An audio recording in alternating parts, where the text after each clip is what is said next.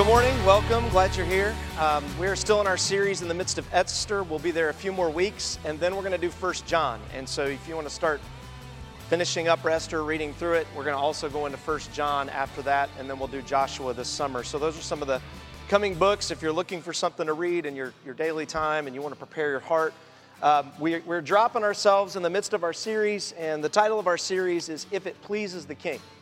Um, a lot of churches, a lot of people, when they do the book of Esther, will, um, will quote the, the verse we looked at last week for such a time as this. And while that's appropriate, when you look through the book, really the, the, the phrase that keeps popping up all the way through the book is this phrase, if it pleases the king. You see it over and over again, that phrase in the book. And it's this idea of what does it mean to, to not be about yourself, but to please the king for his pleasure, not for your own. And we see people in the book that are trying to please the king for their pleasure versus his. And we, we see that he's not a good king, he's kind of a wicked guy. It's the king of Persia.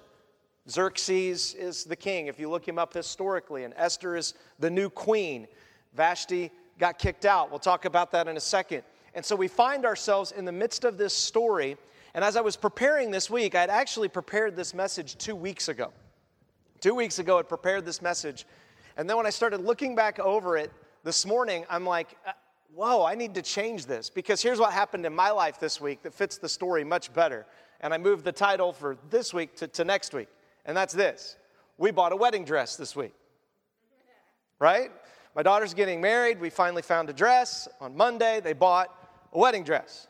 Oh my. Why so much for clothes? Right?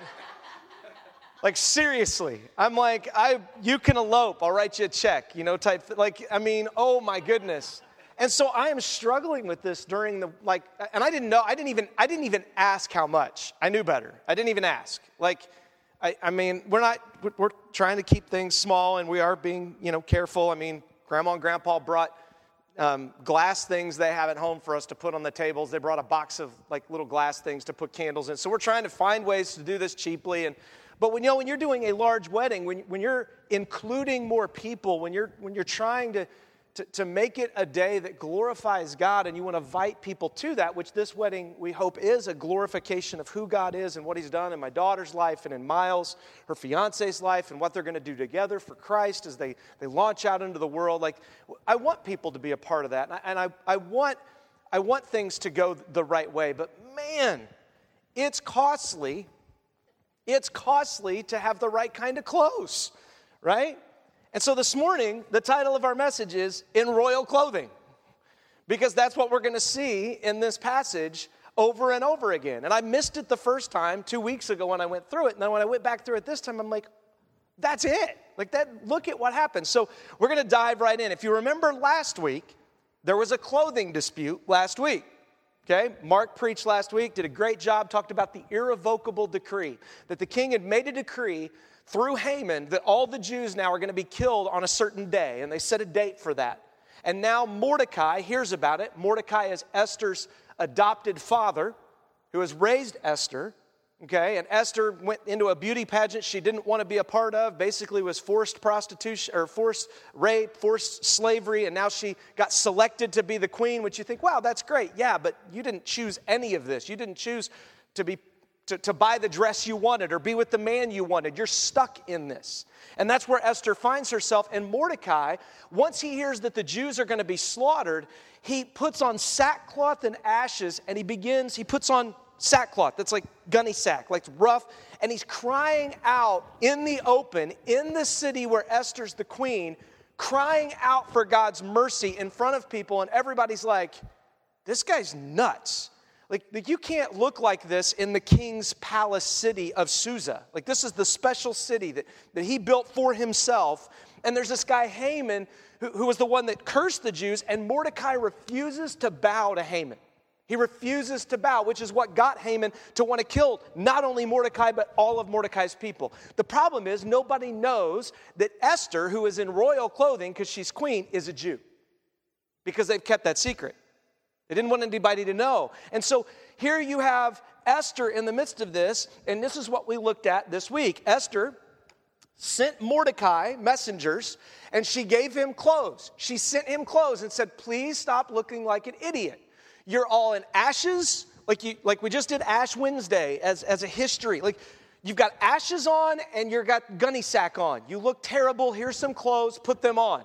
And Mordecai's like, No, you don't understand what's happening. You're not concerned about the things of God. And he confronts her, and here's what happens. This is what we read last week in verse 13. It said, Mordecai told the messenger to reply to Esther. So they bring the clothes. He's like, No, you tell Esther this. You go back and tell. Don't think that you will escape the fate of all the Jews because you're in the king's palace. Don't think you'll escape just because you're dressed different. Don't think that it's not going to come back on you someday. And then he says, if you keep silent at this time, liberation and deliverance will come to the Jewish people from another place, but you and your father's house will be destroyed. Now remember, her father's house has already been destroyed. Her dad died. So, what Mordecai is saying is not just your dad who died and your mom and I raised you, but we're talking about the entire generation before. Like, why you will not be remembered in history. It'll pass over you, but you have an opportunity to have an impact because of your position. And he looks at her and he says, But even if you don't, doesn't matter. God's gonna fulfill his plan through someone. He's gonna dress someone to the part that he needs to get the job done. He's going to give somebody the clothes, somebody the authority, somebody is going to step up. Will it be you? And that's the same message for us today. The problem is, we don't know how we're clothed. And, and you go on, it says this Who knows? Perhaps you have come to your royal position for such a time as this. Esther sent this reply back to Mordecai because this could have gone badly. Esther could have been like, I don't like you anymore. I'm queen, and I just sent messengers back to slaughter you because you're an idiot. Like, she could have done that. She was queen. She had power to be able to do those kind of things. This is what Esther replies back. So humble. She says, Go and assemble all the Jews who can be found in Susa and fast for me. It means not eating. That means she's saying, any Jewish person, get the word out anybody that can fast for me and go before God Almighty and ask Him to clothe me properly when I stand before the king. Because if I go to the king, we found out in the last passage in chapter 4, if she goes to the king and the king does not put out his scepter, she's dead. They'll execute her because you're not allowed to approach the king. Mainly because they don't want kings to get killed, right? They don't want coups to happen, and so they protect the king vehemently. And with Vashti, what we learned before, the queen before Esther, you got issues. And so here's Esther, and she's like, okay, here's what I'll do don't eat or drink for three days, day or night. Can you imagine? Asking people to pray for you, to say, don't eat or drink for three days. I'm, I'm desperate for you to go before God Almighty and ask Him to clothe me properly so that the king will accept me. Goes on and it says, I and my female servants will also fast in the same way. After that, I will go to the king, even if it's against the law. If I perish, I perish. So Mordecai went and did everything Esther had ordered him. You see this picture of Esther saying, You know what? You're right. I don't know how this is going to go down, but I'm going to, I'm going to I'm going to do my best. I'm going to put on my best and I'm going to ask God for His best for the task that's in front of me. Listen, for you, that may be going to work tomorrow. like you may need to fast and pray. God, help me to be prepared tomorrow for what I'm getting ready. Like, we take for granted where God has us in the moment because we're always looking for something more, something better, some, not looking at where we're at right now. And Esther is like, I can't ignore where I'm at right now. I can't ignore what's happened. So we dive into chapter 5. It says, On the third day, so now they've fasted and prayed. We don't know how many of the people at fasting and praying put on sackcloth and ashes to fast and pray. But see, they may not have even known that they were praying for Esther because the Jews were just told they were going to be executed. So many probably would have thought, oh, the Jews are in sackcloth and ashes crying out to their God that they would be saved. They don't even know that other people that aren't believers that they're praying for Esther specifically. Because remember, they don't even know Esther's a Jew at this point. And so it goes on. It says, On the third day, Esther dressed up in her royal clothing. She put on the authority she had. She put on everything she had, and she dressed up, and it said, and stood in the inner courtyard of the palace facing it. You can see her walk into the inner courtyard, and she is standing facing the, the king. Like he can see out. Like there's, there's no hiding that you're not supposed to be here. And she's put on her best for him. This man that isn't worth it. This man who is a wicked king, who, who is, he, was, he was not a good guy, this, who raped her and forced her to be his wife. And Esther is standing before him, and it says, The king was sitting on his royal throne in the royal courtroom facing its entrance. Don't you know she probably knew this? Probably some eunuchs, hey, I got to go before the king. Can you, like, she, this was probably, okay, I know he's sitting on his throne. He's going to be looking out. I'm going. Now remember, okay, and it says this Esther standing in the court, as soon as the king saw Queen Esther standing in the courtyard. Now pause. You're Esther. King makes eye contact with you. And you're wondering, what's going to happen now? You've seen him treat another wife terribly, Vashti. Just dismiss her, start over. But it says she won his approval. The king extended the gold scepter in his hand toward Esther, and she approached and touched the tip of the scepter. I wonder to myself if while Xerxes is on the throne, it wasn't a stark comparison to Vashti. Vashti, the queen that he asked to come, who wouldn't come, and Esther, who he didn't ask.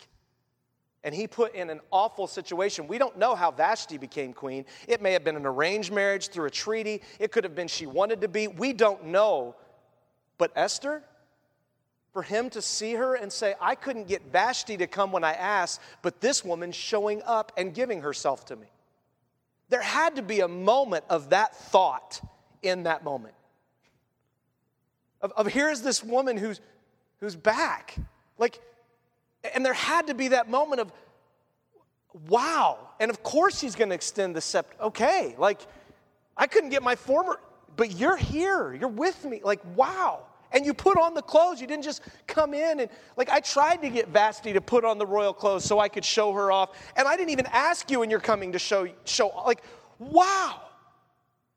See, Esther knows how to properly approach the king. We remember that when we read the chapters before, because she would ask the eunuchs, What does the king like? What's best to please him? She was always looking for what pleases the king. She knew she needed to put on the royal clothes and approach him the proper way. She knew that if she did, she couldn't just go in and kick open the door and say, Listen here, buddy. I'm your wife and I'm going to tell you what to do. Like, that's not the proper way to approach the king who just got rid of his former wife. Now, for those of you husbands and wives elbowing each other, okay, like, this is a wicked king in a terrible circumstance. This is not like, and that's how it should be in our lives. No, this is God making the best out of a terrible circumstance. Wives should be able to approach their husbands openly without fear. And we're going to see that in a minute. The Bible's clear on that, of how we are to approach our King. It goes on and says this in Isaiah says, I greatly rejoice in the Lord. I exult in my God, for he has clothed me with the garments of salvation and wrapped me in a robe of righteousness, just as a groom wears a turban and a bride adorns herself with jewels. He is talking in Isaiah 61 about the Savior that's to come. That's, we just talked about that in the song we sing. This is Isaiah 61, and it says, I greatly rejoice in the Lord. Not in myself, not my abilities, not that, look how, much, how beautiful I've become. No, he says, I greatly rejoice in him because God has clothed me. See, Esther realized, listen, Esther realized in the moment that Mordecai pushed back on her that she went, you know what? God has clothed me for this moment. I have royal clothes in my closet. I'm the only Jew in the world that can approach the king. I don't know how it's going to go, but no one else can approach him. I'm the only one that has the ability, the clothing, the right. I, I can approach him when no one else can. And she recognizes that. See, the problem we have as believers sometimes, and we'll look at this as we go on, we forget who's clothed us. If we know Jesus Christ, the Bible says that He has clothed us with His righteousness, that He has, he has loved us and He has clothed us. I mean, look at Genesis. Genesis talks about this. In verse 7 of Genesis, right after man and woman decide to tell God He's not enough, I don't want to listen to you. I'm going to listen to the serpent. We're going, serpent. We're going to overthrow the king on the throne and go with what the serpent says, and we want to be kings. The second they do that, it says the eyes of them, both of them, were opened, and they knew they were naked, so they sewed fig leaves together and made loincloths for themselves. They tried to cover up. Got to cover up.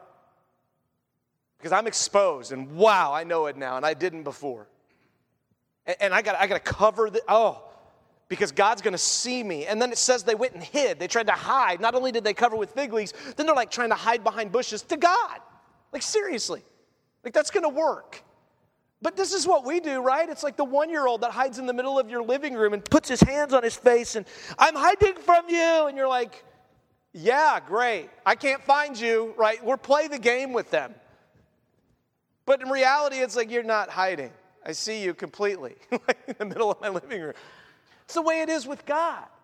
We think we can hide. And then it says, look, in verse 21, after God gives the curse, and he says, because of what you've done, you're now going to die physically and possibly spiritually if you don't let me clothe you. And it says in verse 21 the Lord made clothing out of skins for Adam and his wife, and he clothed them.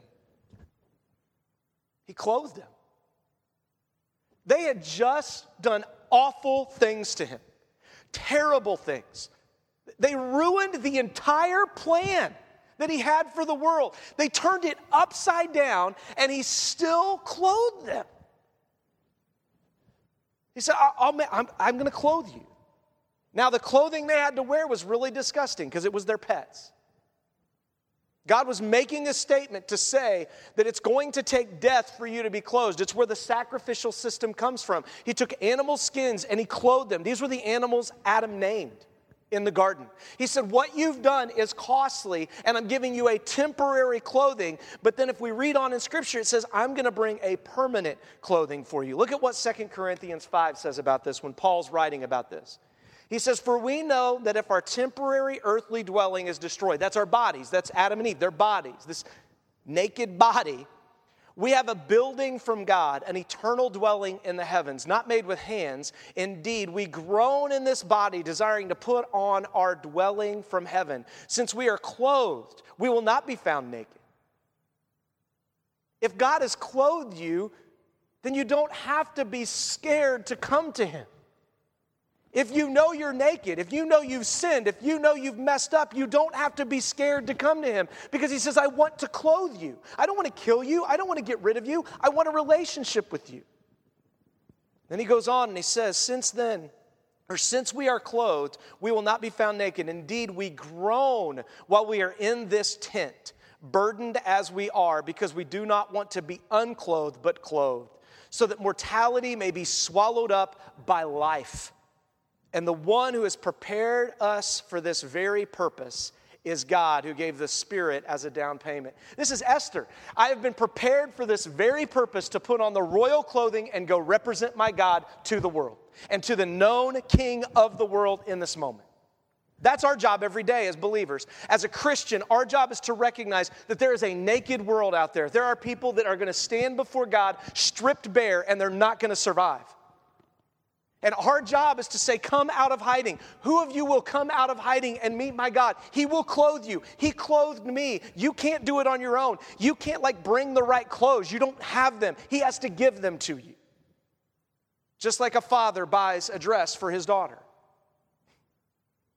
It goes on and it says this Matthew 22, there's a story about a wedding, and the backstory of this is, is Jesus' teaching and he's telling them about a wedding feast. And he says, You know, For centuries, I've been inviting the Hebrews, the Israelites, to this wedding, and they're rejecting me. And the Pharisees get, he's talking to the Pharisees, and we'll see in a second, they get what he's talking about. And so he says, he tells this parable, and they went out and they invited all the proper guests. In other words, the Israelites, and all of them said no. They, they were too busy, they didn't want to come. He even says that they even seized the servants and treated them outrageously and killed the servants because they're like, quit bugging us. The king was enraged, so he sent out troops and he destroyed the murderers and burned down their city. That's what happened to Jerusalem. That's what happened to the people of God. Every time he'd send them prophets, and the prophets would say, You guys are naked and unclothed. You need to repent and go before God. He will clothe you. You need to give sacrifices, cover the altar in the clothing of blood before God, for the sins are many. They would reject it every time. And so he says to his slaves, after they, he knows, Jesus knows he's going to the cross to be rejected by those who should embrace him. And he says, So those slaves went out on the roads and gathered everyone they found, both evil and good. Why? Because the king said, Go find some guests, go find some other people that want to come. But when the king came in, to view the guests, he saw a man there who was not dressed for a wedding. So he said to him, Friend, how did you get in here without wedding clothes? The man was speechless. Then the king told the attendants, Tie him up, hand and foot, and throw him into outer darkness where there'll be weeping and gnashing of teeth. For many are invited, but few are chosen.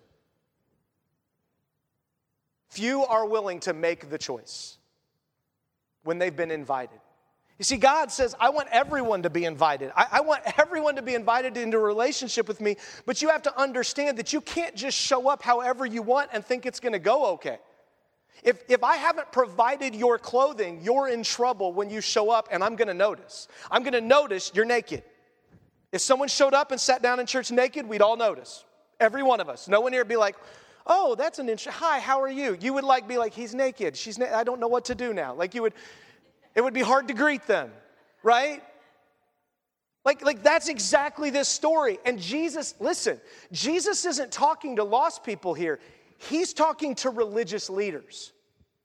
He's looking at a bunch of religious leaders that are dressed in their full religious clothing. They have their, their tallises on and their phylacteries that are tied with scriptures. I mean, they are decked to the hilt. He looks at them and goes, You're not dressed properly. But all these other people, they're, they're, they're dressed properly. That's offensive. And that's why right after that it says the Pharisees then went and tried to find a way to trap it. Right after that, like, we're gonna find a way to trap this guy. We're tired of this. Because he calls them out. See, so often we can think, well, I'm good, I'm clothed, God loves me, it's no big deal. You're right, God does love you. He loves you enough to tell you, you need to put some clothes on. He loves you enough to cover you properly so that you can serve others properly. He loves you enough to, to say, This is what works in my kingdom and in relationship with other people. It's a beautiful, beautiful picture. And can you imagine, in these days, the wedding lasted a week long. This would have been a week long feast. So you got to wear maybe the same clothes all week. I don't know. But it was a week long feast. And so, whenever I'm thinking about paying for this wedding, God's been convicting me because I look at this and I go, they did a week long. Yeah. Like you have to feed them all week. I'm just trying to get one day in, you know? And what a celebration to be invited, that you get to be invited to this wedding that God says. So then we dive back into Esther. It says, she touches the scepter and it says, What is it, Queen Esther? I love this. He looks and goes, Hey, what is it? And he addresses her royalty, Queen Esther. The king asked her, Look at this.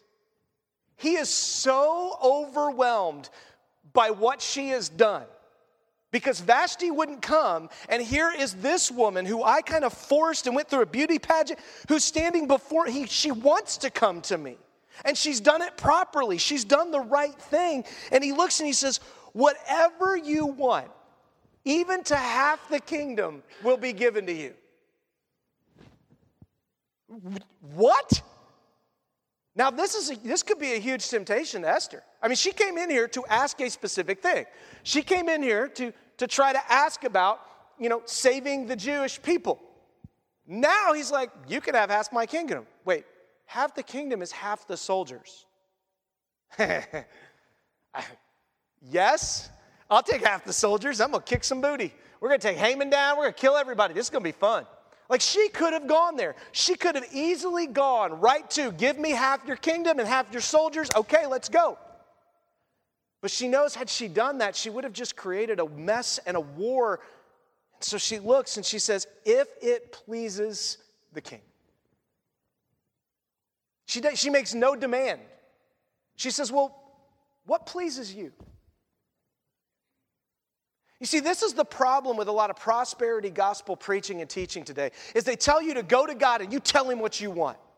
Versus saying before you get there, you know, what, what would it, how would I please the king? What clothes? How, how do I approach? Like, what would be pleasing to him? Because, because he's a king, and, and not only is he a king, he's a perfect king. He's not like this Xerxes jerk guy. He's like the perfect king who loves me and cares for me. Like, I, I want to approach him properly. I, I, want to come before him, and I know that I can, and he wants me to. And so there's this beautiful relationship that should be happening. Esther replied, May the king and Haman come today to the banquet I have prepared for them. Hold on. Not only has she come dressed, she has already, for the last three days, while fasting, prepared a banquet while asking all of her people not to take a bite of food, you need to prepare food for Haman and this king. Two wicked guys. She has been preparing for this moment. That takes a lot of faith. That takes faith to believe that, that the scepters, you're going to be able to be rescued. Otherwise, you don't prepare. You're like, well, if he rescues me, then I'll go get prepared. And see, that's the way we go before God so often. Well, if God does this, then I'll do this. Versus saying, no, he's worthy of honor and glory and praise and magnification. And so I'm going to just get prepared. And if he kills me, he'll find out I put a banquet on for him and he'll probably go. I just won't be there because I'll be dead. and then maybe he'll be convicted and be like, oh, I killed her. And she loved me. She wanted to throw me a banquet. What a jerk I am. Like, like this is an incredible act of faith. And then it says, look, the king commanded Hurry and get Haman so we can do as Esther has requested.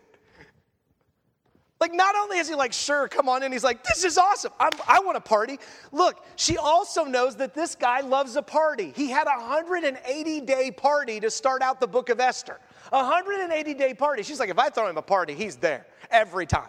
Like, this guy loves parties. I'm throwing it. He'll be there. And that's what she does. This is genius. She could have immediately asked for what she wanted, and she's not going to do that. No, she is going to butter him up. She's going to prove that when I make my ask, this has nothing to do with me and what I want. This has to do with the fact that I recognize your authority, your king. It's your will, it's your kingdom, not mine. And so when I make my request, I want to be sure you know that. Then it goes on, it says, The king said all this. So the king and Haman went to the banquet Esther had prepared. While drinking the wine, the king asked Esther, Look, he acts like, he's sitting here like, This is amazing. I cannot believe you've done that. This is what, no woman does this. What you, I mean, he's just blown away. And he says, Whatever, whatever you ask will be given to you. Whatever you want, even half the kingdom will be done. I mean, it's like, here she, she's, okay, here it comes. Nope, that's not what Esther does. Look, Esther answered, this is my petition and request. And you think, oh, here it comes. If the king approves of me and it pleases the king, what? He already has proven that he approves of you. Like, he's already told you it's his pleasure to give you half the kingdom, and she's still like, yeah, but I just, I just want to be sure. Like, and then she says, the king May, if the king approves of me and it pleases the king to grant my petition and perform my request, may the king and Haman come to the banquet I will prepare for them tomorrow. I will do what the king has asked. You're going to throw me another party. I love this woman. She's amazing. I get two parties. Like, remember, when, when the king threw his party, what did Vashti do? She threw a party for her women, separate from the king's party. She didn't ask to be invited. She didn't want to be a part. She said, I'll have my friends, you have your friends, and we'll call it good. And when the king invited her, she's like, No way. Esther is like, I want everybody to come. And she's inviting Haman, who's the biggest jerk in the world. But man, there's a plan unfolding because Esther is no dummy. See, Esther knows the proper way to approach the king. She understands what she's doing and she understands what she's getting ready to do. That day, Haman left full of joy and in good spirits. Of course, Everything seems to be working out well for you. Mordecai's getting ready to be, get killed, right? Everything's going well. The Jews have been cursed. A day's been picked when you're going to get to kill all your enemies because he was Haman the Agagite. Now you've been invited to one party with the queen and king. Nobody gets their own private party with the king and queen. And now you're getting invited to another private party with the king and queen this could, I mean, if you're looking at this circumstantially, everyone in the world be like, man, Haman's the luckiest, most amazing man ever that he gets to do this. And God is setting a trap. You see, sometimes what we'll do when it comes to making requests and looking at God, and this we can be guilty of this, is we'll look at the outer circumstances. We'll look at how things are working out. And like Haman, we'll think, well, obviously God's pleased with me. Obviously I've done the right things. Obviously the gods want me to, to, to increase and multiply and be wonderful. And we'll never question our motives or our heart. And that's Haman. It goes on, it says, But when Haman saw Mordecai at the king's gate, and Mordecai didn't rise or tremble in fear at his presence, Haman was filled with rage towards Mordecai. Yet Haman controlled himself and went home. What a nice guy. He controlled himself. He didn't beat Mordecai up right then and there.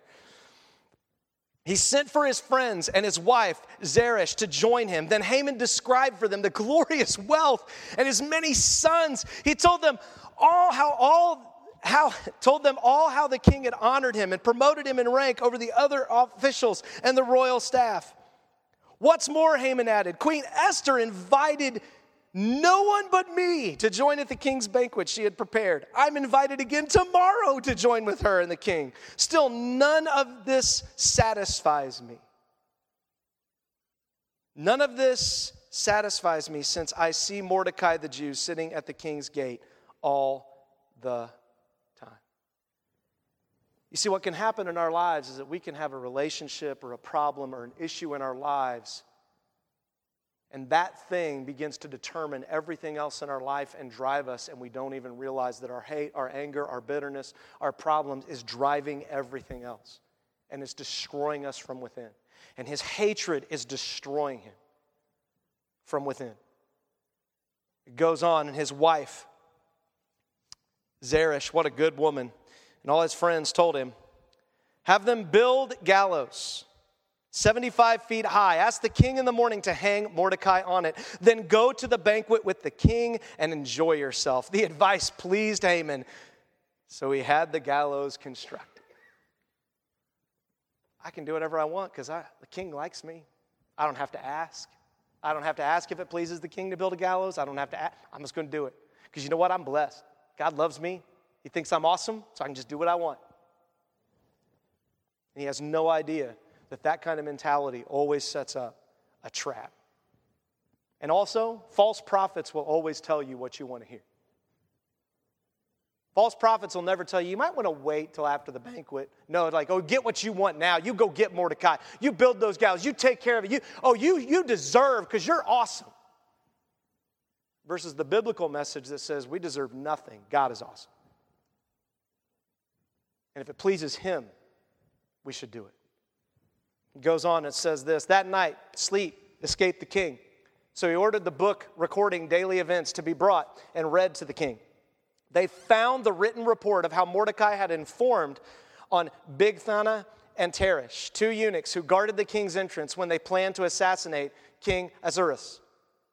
The king inquired, What honor and special recognition have been given to Mordecai for this act? The king's personal attendants replied, Nothing has been done for him. Remember, Mordecai saved the king. He didn't act in bitterness and revenge. He said, You know, I need to warn the king. Uh, and he warned the king of what was coming. And so remember what's going on. In the morning, what's Haman getting ready to do? Haman's getting ready in the morning to walk out of his door, grab, go to the king, come back, grab Mordecai, and take Mordecai to the gallows, and then go have a party and celebrate his victory, right? And now the king is having this dream. The king asked, Who is in the court? Who's here early in the morning? Who, who's, who's present? Now, Haman was just entering the outer court of the palace to ask the king to hang Mordecai on the gallows he had prepared for him. The irony is thick. And it says, The king's attendants answered him, Haman is there, standing in the courtyard. So you have the image of Esther standing humbly and having prepared a banquet for the king. And now you have the image of Haman standing there having prepared gallows for Mordecai. And it says, Have him enter, the king ordered. Haman entered, and the king asked him, What should be done for the man the king wants to honor? If you can't laugh at this, like this is this is God and this is what God does all the time when you read the Bible. This is funny. I mean, it's tragic, but it's funny. I mean, this, this is kind of comical. And it's, if this was a movie, you'd be like, oh, dude. Like, you'd be laughing in the movie theater and thinking, I probably shouldn't be laughing about this because people are going to die, but this is funny. And it says, Haman thought to himself, Who is the king? Who is it the king would want to honor more than me? See, this is what we're taught so often in, the, in Western Christianity. Well, God, God just loves me so much and He wants to honor me so much that I just, I just, I can ask Him whatever I want. He's going to do it. It goes on, it says, Haman told the king, For the man the king wants to honor, have them bring in a royal garment, royal clothes that the king himself has worn, and a horse the king himself has ridden which has a royal diadem on its head. Put the garment and the horse under the charge of one of the king's most noble officials and have them clothe the man the king wants to honor. Parade him on the horse through the city square and proclaim before him, This is what is done for the man the king wants to honor. He has no idea that it's Mordecai. And he's, he's like, Here's the idea I have. By the way, it's a biblical idea. We'll see in a second. The king told Haman, Hurry and do just as you proposed. Take a garment and a horse. And you could see the excitement like, ha, ha, yeah, yeah, for Mordecai. what? The Jew who's sitting at the king's gate, who's in sackcloth and ashes, who wouldn't wear Esther's clothes, and you got to put a royal, you got to convince him to wear a royal robe now. And it says, Do not leave out anything you've suggested, Haman. You got a great idea. So Haman took the garment and the horse. He clothed Mordecai and paraded him through the city square, crying out before Mordecai, This is what is done for the man the king wants to honor. that had to be awful. But can I just tell you what God does in, in the Bible that's amazing? See, God always has these imageries that if you just take some time to know your Bible, which most people don't, if you'll take the time to read the scriptures over and over again, you'll see these beautiful imageries.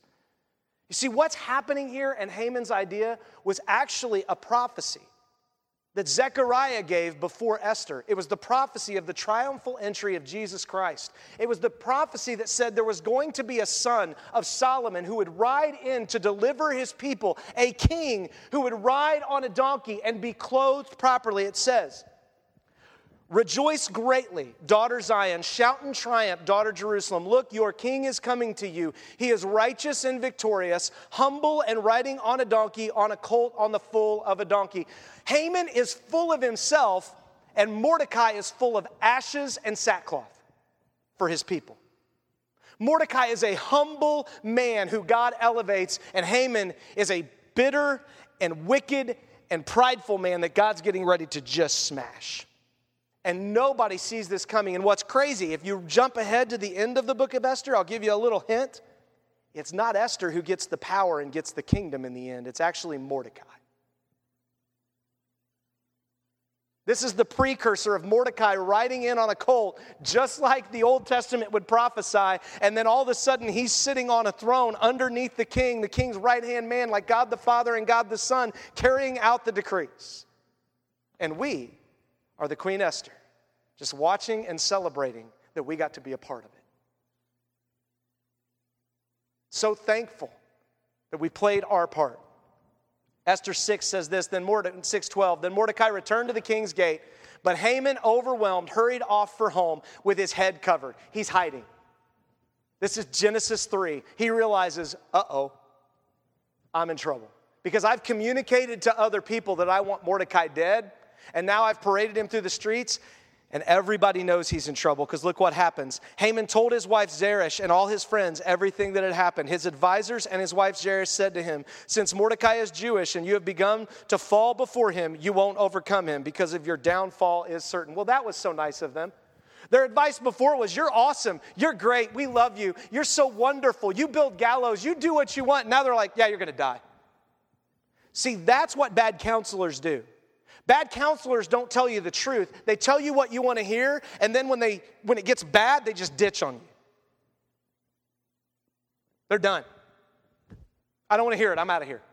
It's exactly what they're doing. They're like, we don't want to be connected to you. You're in trouble. We're, yeah. Wait, that was your idea to build the out. Well, you took it. You're, you, you took my advice. It's not my fault. Goes on, it says this While they were still speaking with him, the eunuchs of the king arrived and rushed Haman to the banquet Esther has prepared. In a moment, Haman went from being the most excited, everything's going to happen great, to being completely and utterly afraid for his life. Now, at this moment, when he gets ready to go to the banquet, we'll look next week. Haman could have went in. He could have repented. He could have asked for forgiveness. He could have. He does none of that. He just tries to hide it. I want to talk about it. Just see how it all kind of plays out, like Adam and Eve. Goes on, Isaiah 53 says this. I love this passage. This is talking about Jesus, who has believed what we have heard, and who has the arm of the Lord been revealed to? The arm of the Lord, the scepter? Who has the arm of the Lord been revealed to? He grew up before him like a young plant and like a root out of dry ground. This is talking about Jesus. He didn't have an impressive form or majesty that we should look at him, no appearance that we should desire him. He was despised and rejected by man, a man of suffering who knew what sickness was. He was like someone people turned away from. He was despised, and we didn't value him. We live in a culture that can't stand to value the suffering Savior. We want to put the glorious Savior on the throne and all the things I can get from the royal Savior, but we don't want to be the Mordecai who cries out for repentance and cries out for God's mercy and ask God to come and change the hearts of people. In Isaiah, it says, when God chose to clothe his son, when Jesus chose to come and put on bodily form, it said he didn't take the form of a royal robe, he took the form of a lowly servant. He worked till he was age 30 doing construction before he even started his official earthly ministry. Everybody today is so busy to do something big for God right now. And when God sent his son, he's like, I didn't send him with any appearance that anybody would have noticed. Listen, he was not blonde haired, blue eyed, you know, white skinned Jesus. That was not who he was. Had he come like that, everybody would have been like, he's weird. They would have questioned all kinds of stuff. He probably looked like a Middle Eastern man dark skin, dark hair, brown eyes, no real great appearance. Like, and then they rejected him. They put him on the cross. In other words, when he gives that wedding story, he's the guy sending people out. The servants are going out, and you're going to kill. You don't want to come to my wedding that I'm, that I'm offering. So Jesus was despised and rejected. And everybody thought that's the end, it's over, until there was the resurrection. And then it was like, whoa, no one saw that coming. As we wrap up, in Scripture, the last part of Scripture tells us again about clothing and how God clothes us. It says this in Revelation 21. We come to the end of the story someday when Jesus comes back and he, he brings back his bride, and those that are invited finally get to be at the banquet. They get to be at the full wedding feast with everyone else. It says, Then I saw a new heaven and a new earth, for the first heaven and the first earth had passed away. That clothing's gone. And the sea no longer existed. I saw the holy city, New Jerusalem, coming down out of heaven from God, prepared like a bride adorned clothed for her husband. You know, one of my favorite things to do at a wedding, I do it every time. One of my favorite things to do is when everybody stands up and turns to look at the bride, I always look at the groom. Always. I just want to see his face. I want to see his response. I also want to see if he passes out because I've seen that happen before. It's kind of funny. Because they lock their knees and he's standing there and he's panicked and he's like, oh, here she comes. And then boing. And like, you know, and the bride, they have to catch him. It's, it's awesome. Anyway, she's walking. She's not going to pass out. That wouldn't be as fun. So I'm standing there watching and I always look and it's amazing to me to watch these men and, and they're just, they're, they're fighting tears. You know, like, dude, just cry. It's okay. You know, and I mean, they, or they're just like giddy and they don't know what to do. And they're like, you know, and you're like, you're like Gomer Pyle up there. Like it's, I love to watch him. Just do it sometime. It's a riot, right? And I'm always concerned for the ones that don't have that reaction. When they're like, it's my woman. I'm like, eh, this may not work out well. Like, I look at that image. That's the image that God gives here. Is that He's like, I'm the, I'm the groom that that, that, I'm waiting for you, and He's excited to see you. He's preparing a day when you will have your full clothing. You will be clothed fully. In, in Corinthians, it said He clothes us in His righteousness. You can't be prepared for that day. You cannot clothe yourself. You're not good enough. You can't do enough. Your, Paul says, your works are like filthy and festered rags before God. Rags, unless God has given you the works that He has called you to do, and you do them for Him, then they're beautiful garments of royalty. See, that's what this is saying. And then it says this Then I heard a loud voice from the throne Look, this is like the pastor. Look, look, God's dwelling is with human. These two are going to get together and they're going to make a new dwelling. This is awesome. Like, can you imagine if a pastor said that as it's coming together? This is so good. It's awesome. Like, yeah, like that's exactly what's happening. It says, and he will live with them, and they will be his people, and God himself will be with them and be their God. See, to us, that doesn't make much sense. But in this day, in Jewish culture, at the wedding, the son would build a house on the back of the house that he would bring his bride to until he was able to afford a house. So you talk about, you know, son living at home till he's 30. They actually did that. Most of the time. And so he would bring the bride to the home, and their party would be going on in the front of the house while a party was going on in the back of the house. Get my drift? And then they would come out and say, We had the party. We're now consummated in our marriage. And everyone would clap, and there'd be a feast for a week. That's how it would be done. I know that seems crazy, weird. It's just it's what they did. Because that's exactly how God feels about us. He says, I want to invite you into the intimacy of a relationship with me that will blow your mind. And I know you're naked. You're, you're, I know you've got nothing to offer, but I'm offering you everything. And my Father is offering you everything. If you'll just accept it, if, if you'll come to the feast. See, that's what this is. And Esther gets this, Mordecai gets this.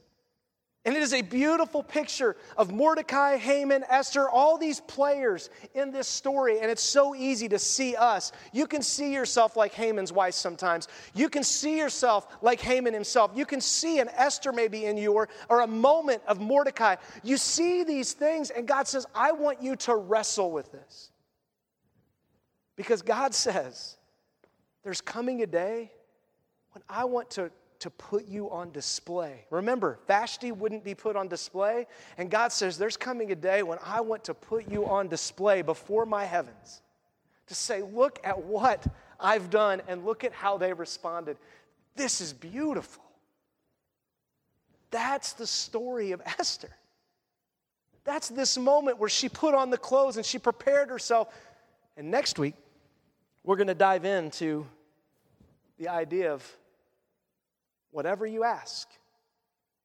Whatever you ask, because the New Testament tells us that we can ask anything of God. And we're going to look at what Esther does to that question. Because remember, we're now at this moment where Haman's going, and Esther hasn't made her request yet. We really don't even know what she's going to request yet.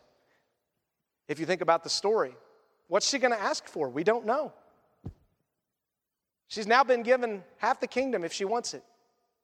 And this is where we said in the story. Let me ask you Do you believe that there's a God who loves you enough that you can come to him naked, dirty, and filthy, and he will clothe you so that you'll be ready for the banquet he has prepared for those who love him and know him. And once he gives you those clothes, are you willing to continue to put those back on, to go before people, and to let them know, I'm nothing. I'm nothing to look at. Jesus was nothing to look at, but I have been clothed with a heavenly home, clothed with a new body, and I've been clothed with righteousness and love and mercy, and I am ready to take that out into the world like Esther did. If you don't know him, if you've not made that decision to believe that there's a God who wants to clothe you, who loves you, man, believe that, because that's who he is. And also believe that you have a responsibility. You have a responsibility to say thank you and to show up. Sam, I'm here. I'm, I'm yours. Thanks for the call. I just want to be around you. I want to, I want to be at the party. And that's why we follow in obedience. Not because we, we're trying to get new clothes, not because we're trying to get something from God, but because we already know we've been given it all. And I just want to respond in gratitude for being invited.